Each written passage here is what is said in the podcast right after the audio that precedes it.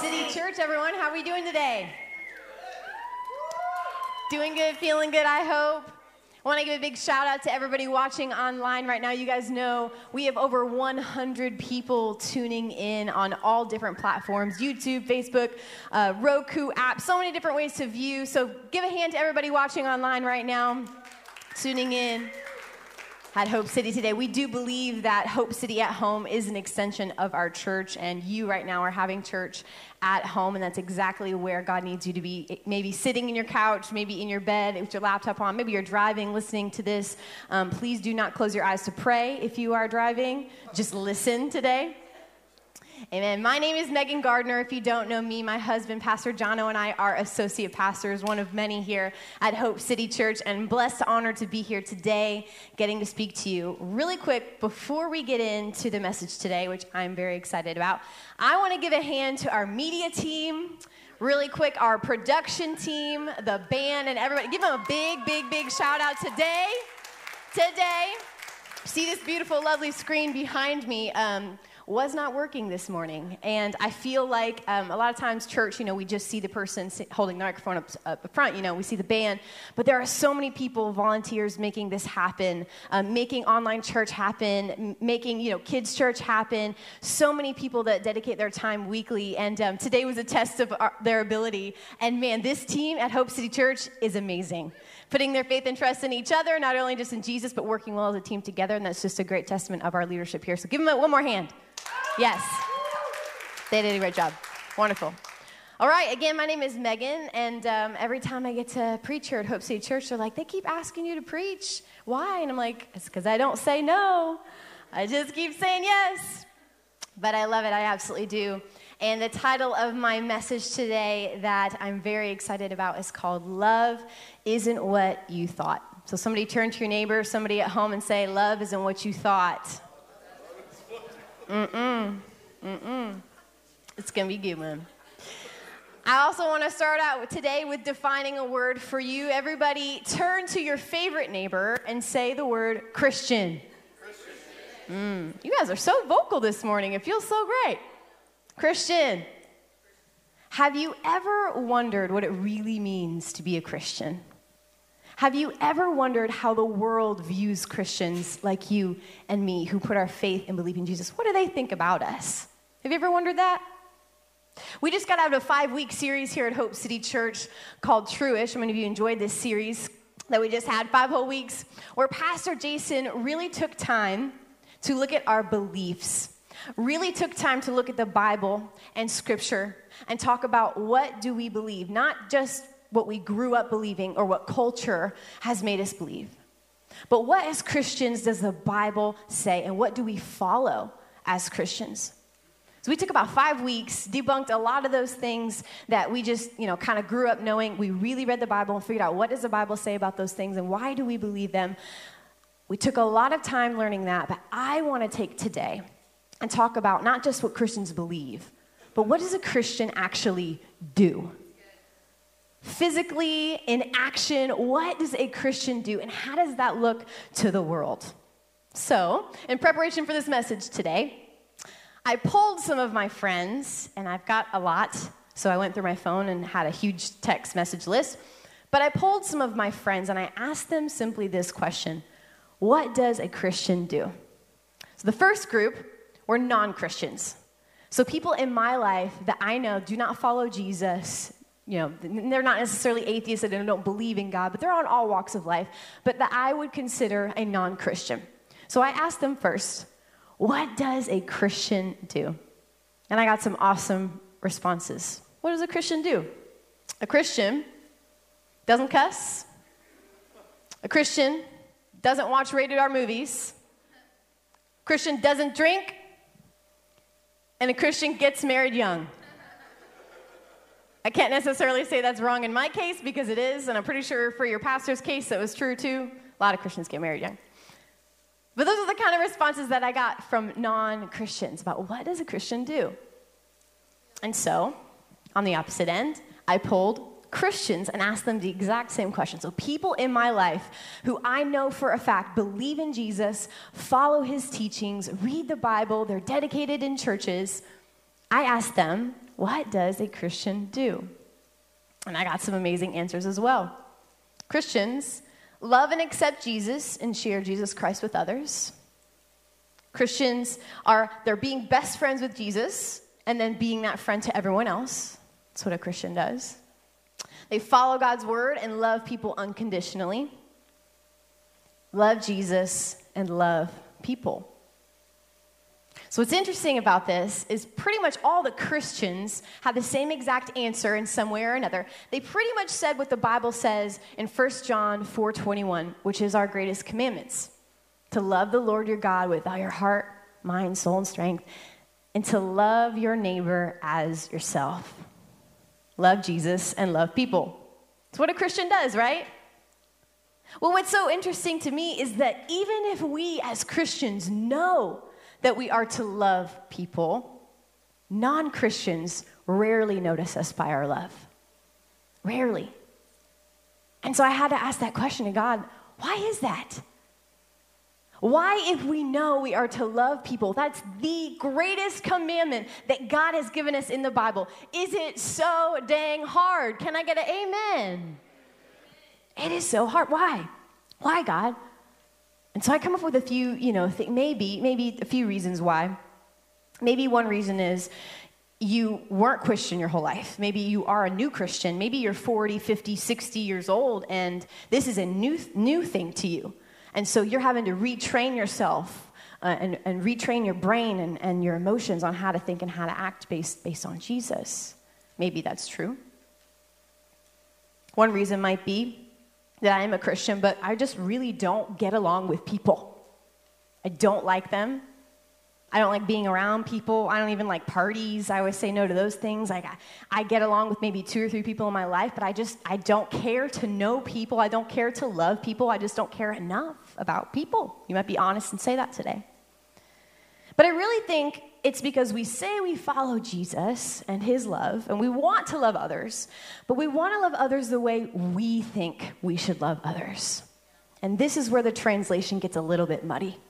And that's what I want to talk about today the difference between the way I love someone and the way Jesus loves someone. I want to talk about what it looks like to show love as a Christian. It's important to know that when we give our hearts to Jesus, something about what we do and who we are should change. There is transforming power in God's Spirit that when we raise our hand in church and we ask God to be the Savior and Lord of our lives, we are now ultimately asking Him, take control of who I love, what I know to be true, and what I do. So we call Jesus Lord. We say this all the time Lord Jesus, Lord God, Heavenly Father, Lord, Lord. And I hear this a lot. But Lord is really just a title that we give God. And it's another name for master. It's kind of weird, like thinking about, yes, we know God's our Father, but is God our master? I want to define that for you today. Master is, listen to this, a man who has people working for him especially servants or even slaves, a master. Ephesians 2:10 says this, "For we are his workmanship." Someone say workmanship. Not sitmanship. Not hatemanship. We are God's workmanship, created in Christ Jesus for good, everyone say works. For good works, which God prepared beforehand that we should walk in them. But see, we don't work for us. We work for our Master and our Lord Jesus Christ. So there's the question How does Jesus want us to love? I know how I want to love, I know how the world wants me to love. But how does Jesus want us to love? Because when we accept the reality of the cross and what Jesus has done for our lives, forgiven us, accepted us, wiped our sin clean so now we may get to heaven, we also accept the responsibility that He's given us to now love others the way He loved us. So it's a clean slate. And in exchange for my clean slate, now God puts the responsibility on me and you as a Christian to love other people with these standards. new standards. I believe this is important because I believe wholeheartedly that a heart changed by Jesus shows love like Jesus. Write that down. You can highlight it. You can take that note. That's what we're talking about today. A heart 100% radically changed by Jesus should look different, should love like Jesus loves. So when the world looks at you and me, they shouldn't know us by our bank account. They shouldn't know us by our political affiliations. They shouldn't know us just by our empathy. Oh, they have a little bit of compassion. Okay. They shouldn't know us by our abilities on stage. We sing great. We, you know, we love to command a crowd. They should know us by our love. And I believe that Jesus spoke directly to that. And I want us to look at that today. So if you have your Bibles, turn to John, which is one of the Gospels in the New Testament. John chapter 13, verse 34 through 36. And we're going to talk about that today.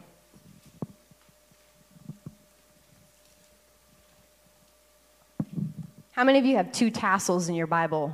Anybody? Or just one? Just me? Okay. I pull two tassels all the time and it's not the wrong scripture. And then I'm like, I hope they don't know it's the wrong scripture. And then I go back, okay, it's the right scripture this time. First tassel, everybody. Mark your Bible, first tassel. John, let's start at verse 34. Read along with me. So now I am giving you a new commandment love each other. Just as I have loved you, you should love each other. Your love for, number, for one another will prove to the world that you are my disciples. It will prove to the world. So, somebody say, That's your proof. Right there. That's your proof. Here's a good analogy for you. Any of you uh, teachers in the room? Teachers, mm-hmm. Blessed are thee. Teachers.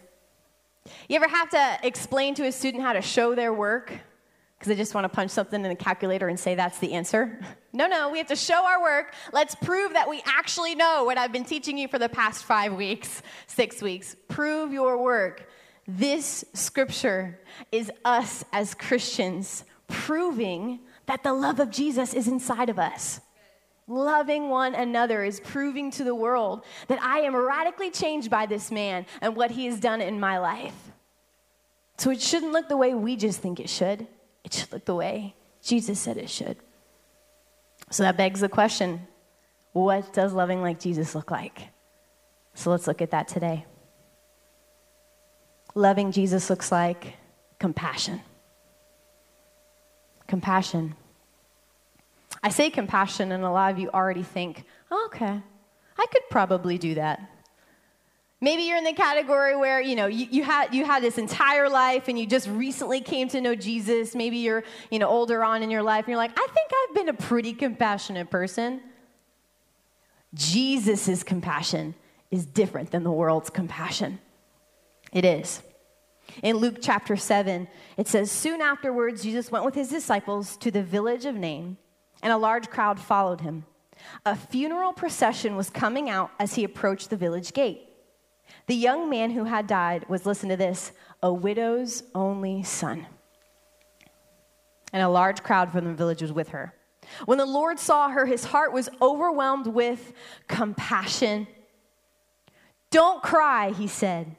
Then he walked over to the coffin and touched it, and the bearers stopped. Young man, he said, I tell you, get up. Then the dead boy sat up and began to talk and Jesus gave him back to his mother. Jesus' heart overflowed with compassion at this widow's son's funeral. Compassion is defined as sympathetic pity and concern for the sufferings or misfortunes of others. Not for the sufferings or misfortune of ourselves, which it's easy to think about and dwell about nine out of the 10 times that I have a thought of the day my sufferings. Just take a look at how much we pray. Do we ask God for things that benefit us or others? How much of our time is spent thinking about others? How much pity do we really have when we look at other people's suffering? because we see it every single day. And my challenge to you would be to not walk past someone without seeing that suffering the way Jesus sees it. Jesus, all God and all human, understood our suffering and his pain, so he knows. His heart overflowed with compassion. And that is my question here today. When is the last time our heart overflowed for anything other than ourselves? Christmas list is already coming up. How big is that list for our loved ones, our family, our agenda? And how much of it is for another person? We say we love, love, love other people. I love other people. Well, I love other people when it's convenient for me. But when is our compassion overflowing? When is the last time we went to a funeral and didn't just say, Oh, that's so, so sad, and just, Can I get out of here, please, because it's awkward and everyone's crying? But really have a heart that is broken for someone else's suffering. We see people struggling with sin. We see people battling addictions. We hear about them losing their custody battles, fighting cancer, losing their jobs, losing their houses, and we say, Well, I'll be praying for you. And then we never think about them again. But Jesus, in this moment, was overwhelmed by so much compassion that he acted. So it's not just a feeling and an emotion that we have, but there's a workmanship to what we are called to do a physical ability. I can feel sorry for someone who lost their son. But it's different when I feel sorry for them and I am at that funeral and I am hugging them and I am crying with them. And I know, I said, I know that you lost your son. I have never lost a son, but I know it must be so difficult for you. I will be here for you, whatever you need. Can I make you a meal? Can I, can I follow up with you in a month? Overwhelmed with compassion. So I have a few questions for you that you can digest. Putting our love to work. Here's one that you can ask yourself, maybe at the beginning of your week, maybe at the beginning of your day. Who is less fortunate than me that I could help financially? Compassion. Who has recently lost a loved one that I could call? Compassion. Who has an appointment coming up that I could be at? compassion. So that's number one. Loving Jesus also looks like number two, forgiveness. This is my favorite one. Because this one looks the most foreign to the world. Forgiveness is not something we teach in school. It is not. What the world says is you get in what you get out. I'm only going to forgive someone if they're willing to forgive me. See, but that's not what Jesus says. Jesus says in Luke chapter 6, verse 27 and 29, But to you who are willing to listen, I say, love your enemies. Do good to those who hate you. Bless those who curse you. Pray for those who hurt you. If someone slaps you on the cheek, have you ever been slapped by someone? That's the last thing on my mind. Turn the other cheek. Give them the other cheek also. If someone demands your coat, offer your shirt also. See, we like to think this is hypothetical, but this is also a physical thing. Forgiveness is physical. We feel anger in our body, we feel forgiveness in our body too. It's the most foreign to everybody. If you hurt my family, I'm done with you. If you offend me, I get to yell at you and tell you that you did. But a heart changed by Jesus. If you hurt me, I forgive you. And the reason why I know that God knows this is because there is nothing I can do to be good, and God has forgiven me.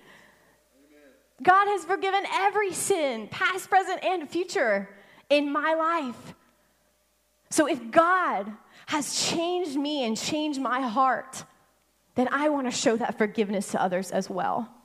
And that will be the proof that the Lord is working in your life.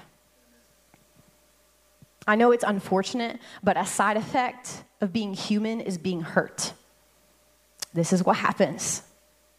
And I really feel like we don't teach enough how to forgive someone. What are the things that I should say? What are the things that I should do to walk through forgiveness for someone? Because sometimes it's easy, depending upon the situation. Sometimes it's just a, an attitude change, it's a simple verbiage. But other times, walking forgiveness out takes a very long time. And it takes God's help, it takes patience, and it takes practice. We've got to start letting it go. Loving Jesus in forgiveness not only means letting go of feelings of resentment, but it also means letting go of the record of resentment too. And I think that's a very important thing to say.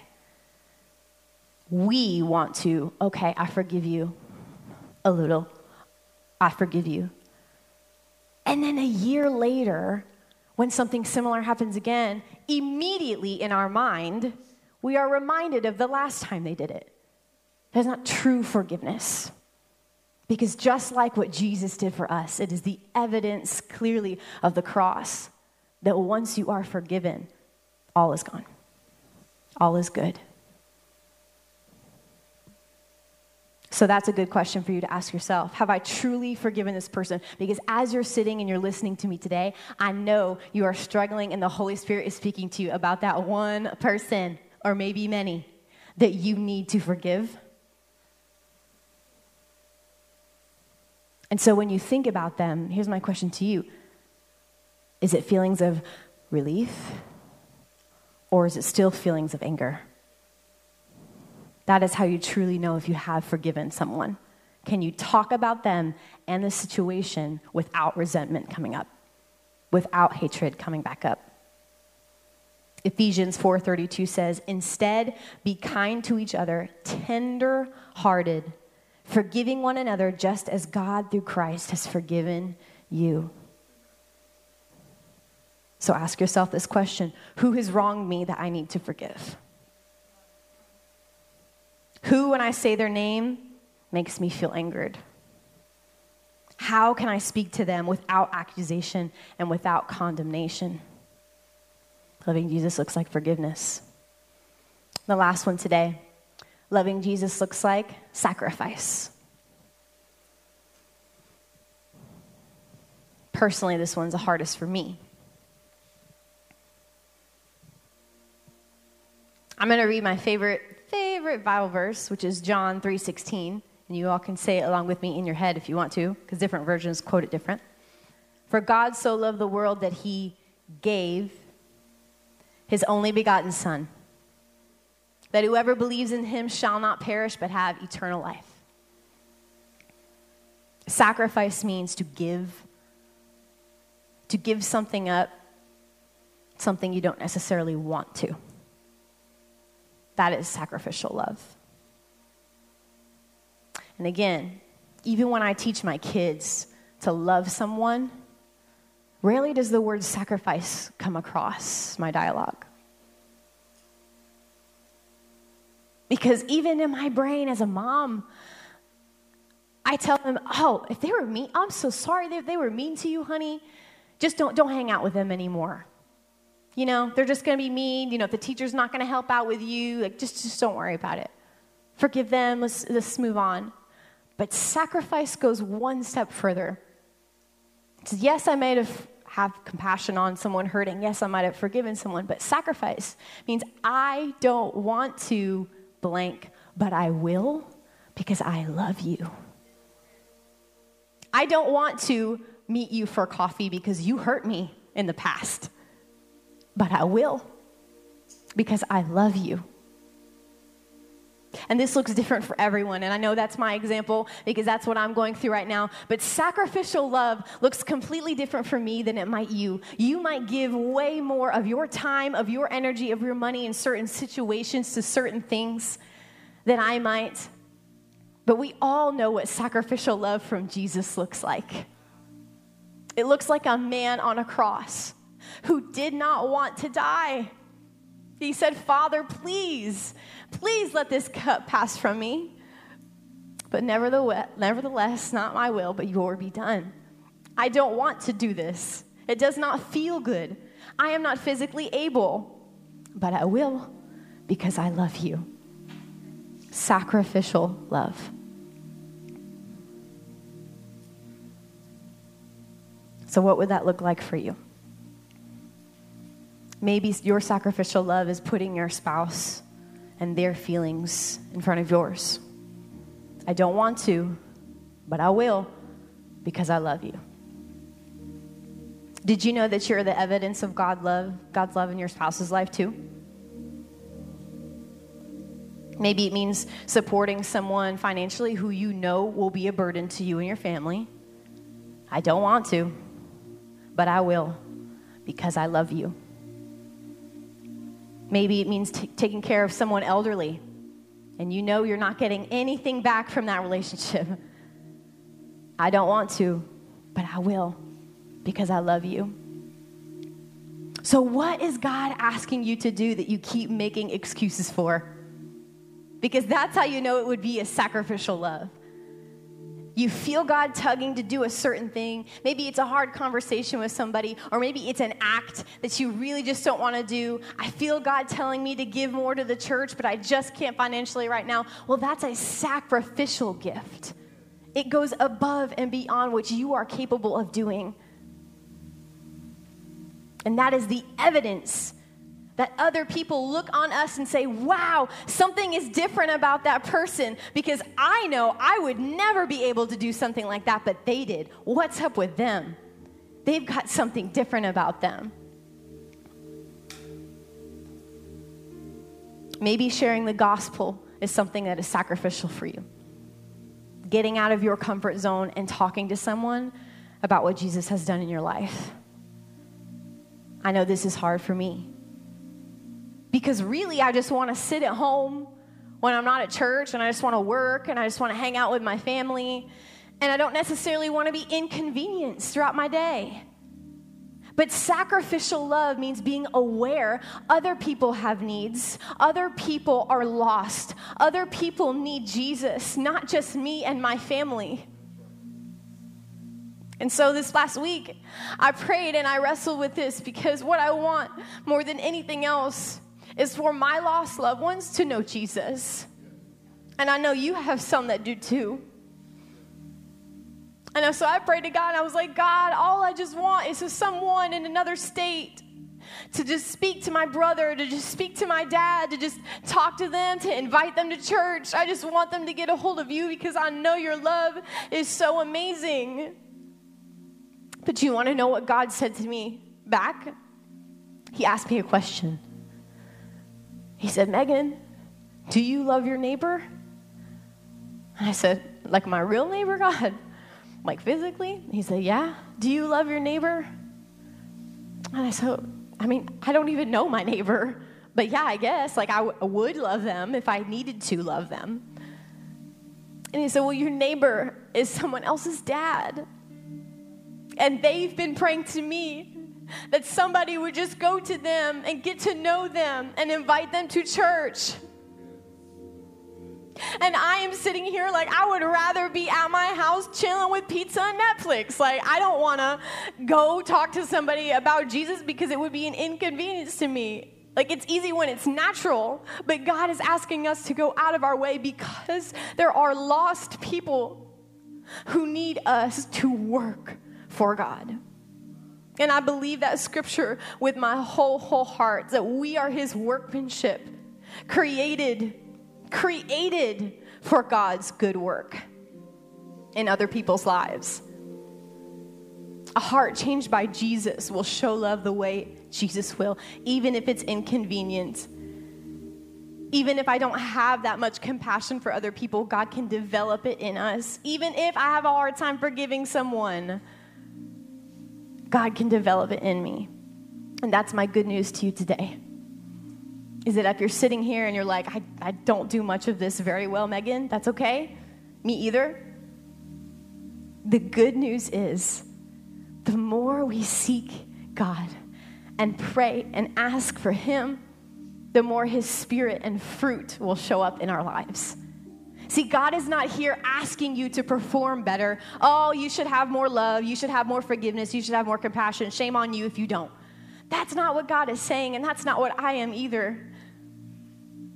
All God is asking is for you to lay down your life and seek more of Him, and the fruit will come. The evidence will come. The compassion will come. You'll turn around two years from now and be like, wow, there are people living in my house, and I hated people before. That's what a heart changed by Jesus does.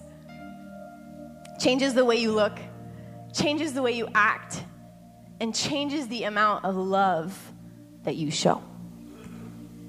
Let's pray. Dear Jesus, I thank you for your sacrifice on the cross for my life. I thank you for the power of your spirit working in me and filling in the gap between what I make excuses to do and what you want me to do. God, I pray for your conviction in the hearts of everyone today. God, because we hear you, we hear your direction, we hear your instruction. And even if it's difficult and it pulls us out of what's comfortable, God, I pray we see people through your eyes. God, I pray you give us more opportunities to inconvenience us because that means it's more opportunities to share your love with this world. I love you so much, God. God, and I pray that people here who are listening to this, who feel a pull and a tug to know more about you, God would answer that call today. Because your radical love in our lives is the best gift we could have ever been given. And I pray, pray that everyone receives it today. In Jesus' name, amen.